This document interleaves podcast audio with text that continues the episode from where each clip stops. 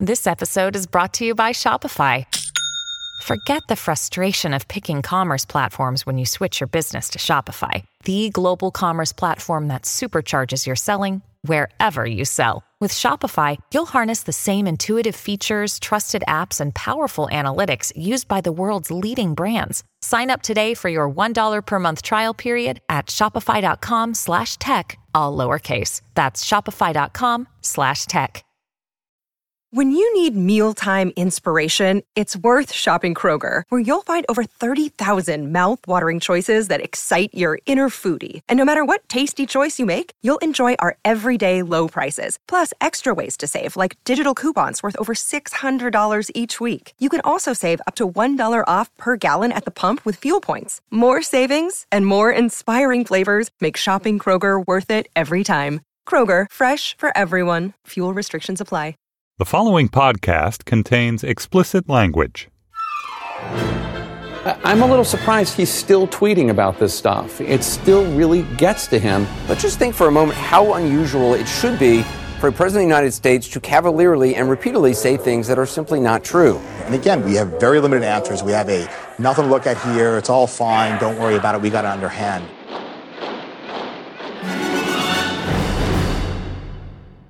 Hello and welcome to Trumpcast. I'm Virginia Heffernan. Trumpcast is the show where we don't just rearrange deck chairs on the Trumptanic. We splinter them. We get fingerprints and DNA from them and try to turn them into flotation devices. So we never end up in what they call in Get Out, the sunken place. Today we're aiming to get some confidence in our troubled times from that good old pastime of coastal elites, pedantry, and quibbling over definitions. By which I mean we're talking about either the desecration or the enlivening of the language by hot-tempered politics and even by Donald Trump himself. My guest on this topic is Peter Sokolowski, editor-at-large at Merriam-Webster, the great dictionary of American English. But first, the tweets.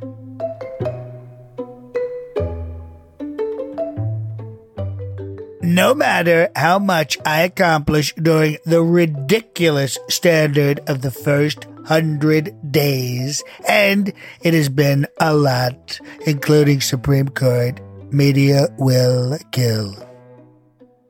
The two fake news polls released yesterday, ABC and NBC, while containing some very positive info, were totally wrong in general election. Watch. Eventually, but at a later date, so we can get started early, Mexico will be paying in some form for the badly needed border wall. Don't let the fake media tell you that I have changed my position on the wall. It will get built and help stop drugs, human trafficking, etc. First, the Ninth Circuit rules against the ban, and now it hits again on sanctuary cities. Both ridiculous rulings. See you in the Supreme Court.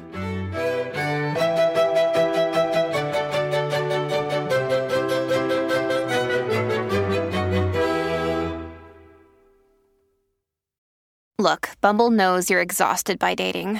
All the, must not take yourself too seriously, and 6'1" since that matters, and what do I even say other than, hey? Well, that's why they're introducing an all-new Bumble, with exciting features to make compatibility easier, starting the chat better, and dating safer. They've changed, so you don't have to. Download the new Bumble now. My guest today is Peter Sokolowski, editor-at-large at Merriam-Webster. He's going to help us make sense of our turbulent American language, the way it's changing now, and the way it's staying the same. Peter, it is so good to have you here. It's great to be here. Thanks for asking. I think you're our first lexicographer on Trumpcast, which brings me to what I hope will be the theme of the day, which is Caesar non supra grammaticos. Even Caesar is not above the grammarians, to which I will add lexicographers like yourself. What can dictionary life teach us about Trump? I'll begin by asking you about this uptick in interest in dictionaries. To what do you at Merriam-Webster attribute this new run on spelling and parts of speech and definitions and capsule etymology that dictionaries specialize in? Well, I think what's going on is that there is a national conversation about language more broadly that's taking place, and the dictionary has a natural place in that conversation. We have been monitoring the data from our online dictionary for 20 years now. In fact, we put it online in 1996, and the first big news event that was widely shared online was the death of Princess Diana, and that was also the first time we noticed that we could watch the news in real time through the prism of vocabulary.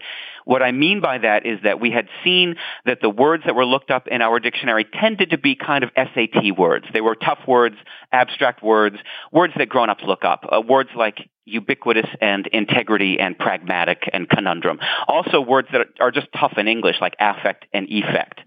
But then when Princess Diana died, we saw the word paparazzi jump to the top. And then at her funeral, the word cortege. And words like that, borrowings from modern French with French pronunciations, are frequently looked up because people want to click and listen to that phonetic pronunciation. And then also the word princess itself was looked up. So we saw this interest and this curiosity that went through the Clinton impeachments and 9/11 and Michael Jackson's death and every big news event, including and especially the election. So the real story here is that the biggest subject of conversation is the current administration and politics, and that is reflected in our data. So we are seeing these words being looked up, whether they are utterances of the newsmakers or words used by the news media.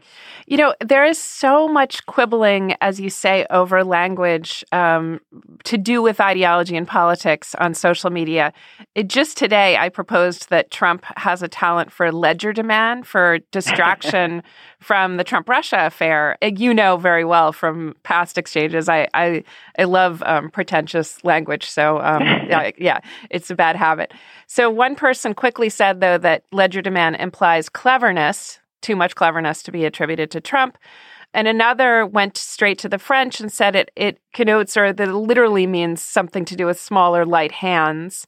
Mm-hmm. And so a point about politics devolved or evolved into a conversation about language and connotations and etymology. You're right. You're exactly right. I mean, our definition of legerdemain is a display of skill or adroitness, which I think does really capture what you're talking about, a skill and a capacity to do something.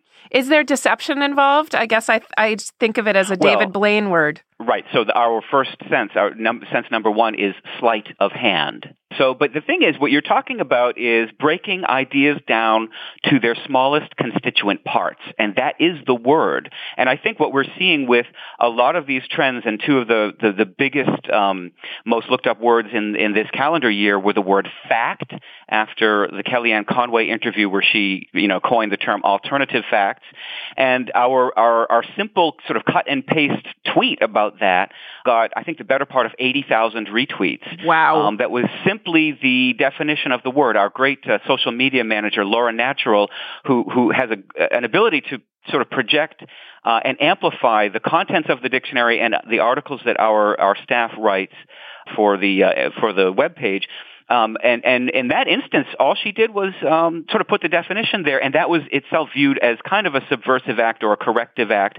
But what we were presenting was, I think, a little bit more profound and slightly more subtle, which is to say that the use of the word fact in that unusual way provoked the curiosity of many, many people in the public. And that curiosity is what we're reporting on. And that's true for every one of our Trendwatch words. And in fact, we started putting Trendwatch on our website in 2010, in May of 2010. In fact, the first word was the word austerity from the Greek debt crisis. So it's always been words in the news. And in this case, of course, again, the news happens to be the administration. Yeah. So, let's take the change from fact it's always dicey business defending Kellyanne Conway, but it was not inconsistent with some of the relativism proposed by people as far afield as the deconstructionists and others who question whether there's a correspondence, whether language always stands in correspondence to measurable facts in the world. And well, absolutely. And you know, we see from the administration and from the news that many uses of words that attract a lot of attention are uses that raise the question of meaning. Right, of meaning itself. So give me some examples, especially Trump-oriented. Yeah, I mean, there's some great examples. Sure, I mean, there's some great examples. I mean, one that stands out is the use of the word betrayal, because there was Sean Spicer in a press conference, and the New York Times correspondent asked him to define betrayal, and he said, "I'm not going to define betrayal for you." And you better believe the whole country then looked up the word betrayal. In other words, the news actually raised the question of meaning in that case. And that was true also for a couple cases where, also at press conferences, where Sean Spicer explained that the use by Donald Trump of the word military didn't mean military, it meant precision, according to him. And so we took a look at that, and we recognized that there is a common collocation, a common and frequently seen combination of words, military precision. But military in that case is what we would call an attributive noun, that is to say a noun modifying another noun. And it clearly gives the word precision a color, but it never means precision by itself. Do you know what I'm saying? So that's a very good reason for people to go to the dictionary and kind of check, you know, maybe he's right. Does military mean precision? Well, no, it doesn't. And there was another case where wiretap was used in a tweet. And it was clearly not meant to mean literally wiretapping, but kind of a broad sense of surveillance. And again, you know, people went to the dictionary in huge numbers, and we had a spike in that word to check on that use of language. Fact is another one, of course. When you present a term like alternative facts, you're bending the word. I mean, our definition is a piece of information presented as having objective reality, and you know that's something that we can sort of sit with. I mean, abstract words like fact are difficult to define, and their definitions become little nuggets of philosophy. Right. So, I mean, I think in that case, Kellyanne Conway was talking about the crowds at the inauguration, and it clearly looked like to Trump, who through his eyes, the world generally looks quite deferential to him and enthusiastic about him, usually when he tells accounts of the rallies from the podium or so forth, that everyone's always super enthusiastic. I mean, he's clearly had a subjective experience of the inauguration that it was very crowded. Then they count the numbers with photographs, and it's flashed back to him that he has had a misimpression. He had a wrong impression, but he presented as fact his way of seeing things. And I don't think Kellyanne Conway was so off there. Right, but I think the cognitive dissonance that drew people, I think, to the dictionary was this sort of confrontation between the subjective and the objective. Mm-hmm. And that is something that will always drive people to the dictionary. In other words, one very good reason for people to look up words is to correct another person. Yes. You know, often that's a sibling or it's in a classroom situation, but sometimes it's in a public situation like this one. So that seems to be one reason, pedantry or the like juicy opportunity to correct someone for a turn to the dictionary. What's another one? I mean, I see a little bit of like a fear of being left behind or a kind of panic, even a status panic. What is a bête noire? What is l'état c'est moi? What are some of these fancier expressions? You know, I for one had to look up immunity and impeachment because I don't have legal books on hand, and I hoped the dictionary would lead me to the use of those words as terms of art. Absolutely. And a term like immunity, like the word admonish, for example, which was, I believe, in raw numbers, our number one looked-up word in 2009 following the Joe Wilson exchange, when Representative Wilson shouted, "You lie," to President Obama during a State of the Union speech. The term admonish was used by the Congress as his official punishment. And that's a very good example. Like immunity, both of these words, again, with classical roots, but both of these words have a kind of a general vocabulary use. But then in this instance, they suddenly seem specific and governmental and legal and technical. And whenever we see that kind of a duality, a word that has a general use but then also a specific use that may be nested within it, boy, that's why grown-ups go to the dictionary. We don't mostly look up words that we've never seen before. We look up words for nuance and subtlety. That's what sends us to the dictionary. Fascinating. I didn't quite realize that. But there's and I know you all are scrupulously neutral and non-ideological at Merriam-Webster, but there is a little bit of, it's a speech act, say, for Merriam-Webster to distribute the meaning, the dictionary meaning of fact on Twitter, because you seem to close the book on the question, and it seems to say, a fact is this, and you can't mess with that. And that is the assertion of Caesar non supra grammaticos, that whatever Kellyanne Conway says, a fact is a fact, and we're the people who know it. The buck stops with us. Sure. And I've got a couple things to say about that. First of all, you know, the dictionary has always called balls and strikes on spelling and meaning. So there's a traditional cultural role that we are asserting, and that existed long before I ever got this job. You know, that goes back, you know, more than 100 years. But, you know, if a public figure uses language in a remarkable way, that's fair game for us to comment on. And certainly that's true for the definition of fact or the spelling of honor or unprecedented, things like that. But, you know, just to take it out of politics to show that this is the way we do things anyway, maybe the number two most retweeted word that was looked up in our data was the word volunteer following the United Airlines incident. Fascinating. And yeah, exactly. And it shows you, again, the cognitive dissonance. There was their statement, the corporate statement using the term volunteer, and yet we had seen this video in which the gentleman had manifestly not volunteered for that action. And so that drives people to the dictionary. And again, that doesn't have to be political. In that case, it was the entire culture was turned to this story for a couple of days, and our data proved it. But I don't dispute that obviously presenting it in this atmosphere today and amplifying it through Twitter it becomes a speech act, and to a certain extent, the medium becomes the message. Twitter clearly is a medium in which we have speed and wit and irony and, you know, all of these things that are often applied to our tweets or are within our tweets, but either way, they get a lot of attention and are projected far, and we can't always control where that message lands, of course. You know, it struck me that Hillary Clinton had this neologism in making a noun of deplorable. And she said basket of deplorables. And the people sort of most offended by that also, you know, admitted they had to look it up. Yeah, I mean, that's a really interesting point. That word was an enormous spike in our data because the word itself was newsworthy, obviously, but also you're correct, it had this functional shift, so there was a grammatical question too.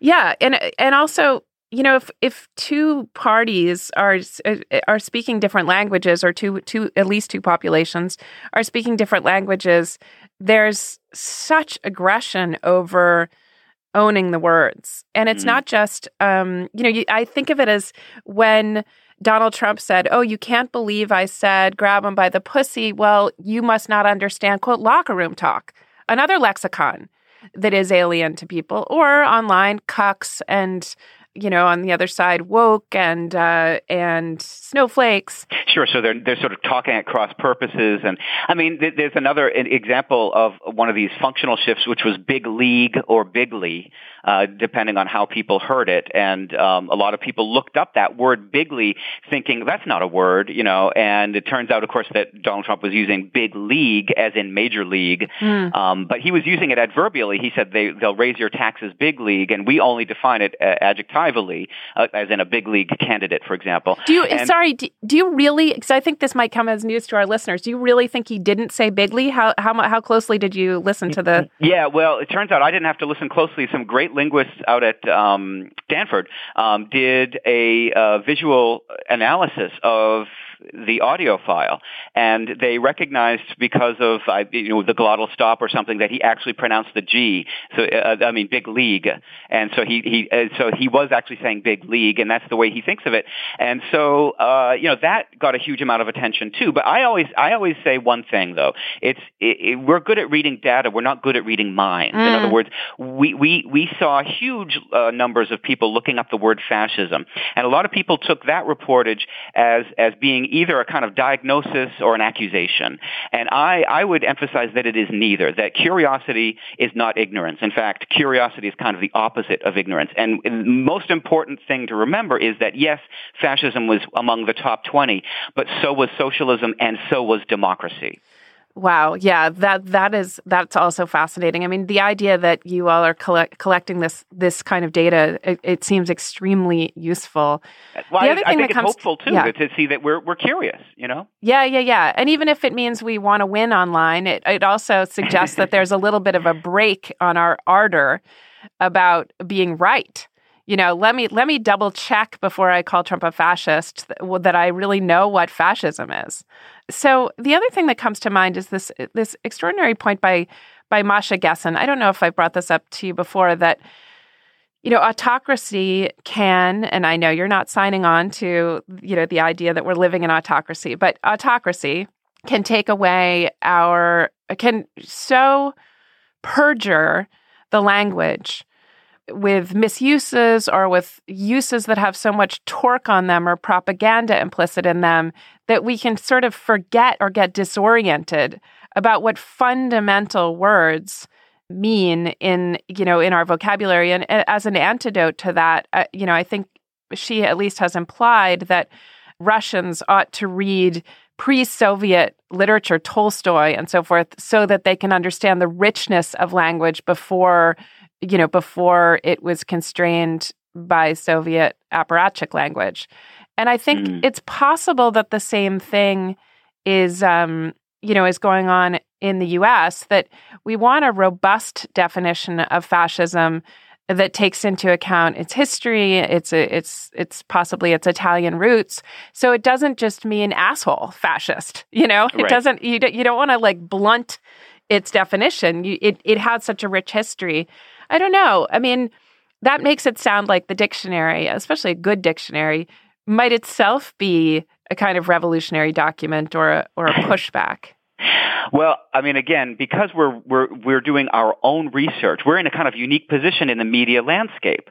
In other words, even the New York Times, if they're reporting on jobs figures, they're reporting on what some government department reported to them, whereas we're reporting on original research, on our own research, and that gives us again that confidence to call balls and strikes on meanings and also to be open to novelty and to recognize that, for example, as a lexicographer, when I heard basket of deplorables, what I heard was that innovative use of deplorable as a noun. Yeah. Of course we took notice of that, and maybe we someday will enter deplorable as a noun in some way.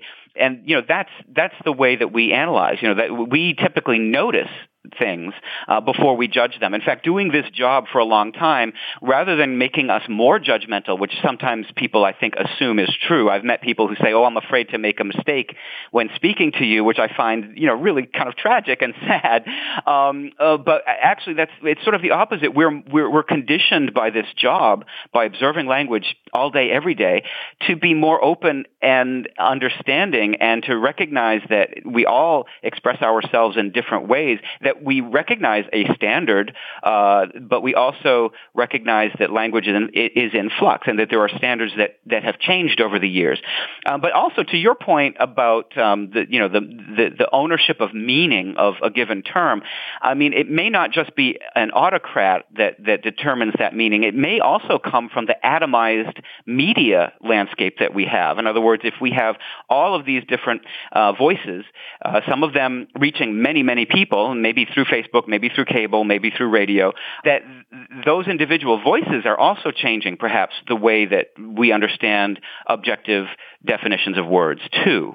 I will say I don't turn to the dictionary very often because It keeps me in the bubble because I grew up with dictionaries and that's where I thought you turned for meaning. So I'm much more likely, if I'm using a word that scares me or I want to try out, like cuck, even in quotation marks, it's much more important to me to go to Urban Dictionary, mm-hmm. to ask around, to look for uses on Twitter, because I could easily put a foot wrong with a word like cuck or woke and then be reeling and be back on my heels. And I'm not going to win that argument by showing a page from the OED. I'm just not. Do you use Urban Dictionary? Do you use some of the wikis? Oh, sure. I mean, absolutely, because, lexicography is revision, but we're looking at language in the rearview mirror, aren't we? I mean, we're waiting for sufficient evidence and context before we can write a good definition. So that means that when a word is really innovative or new to the general public, turns out that woke has been around for a few decades, but most people have only heard of it since Black Lives Matter. So that's a term that we're watching, and we're watching cuck for sure. But we tend to wait. We're a little bit conservative on that point because we don't want to add an informal or a non-standard term that may sort of vanish from the language 3 years hence. So we do want to watch things and take a little bit of time. So we're not in an arms race. In terms of getting the first definition up there, we want to see a good ample amount of evidence first. And back to Latin, I have every confidence that Caesar's not above the grammaticos, the lexicographers. And this has been very, very illuminating, Peter. Thank you so much. Well, it's a treat to talk to you. Thank you.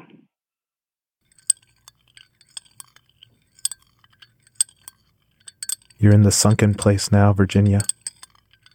Trumpcast is produced by Jason DeLeon. Steve Lichtai is the executive producer of Slate Podcasts.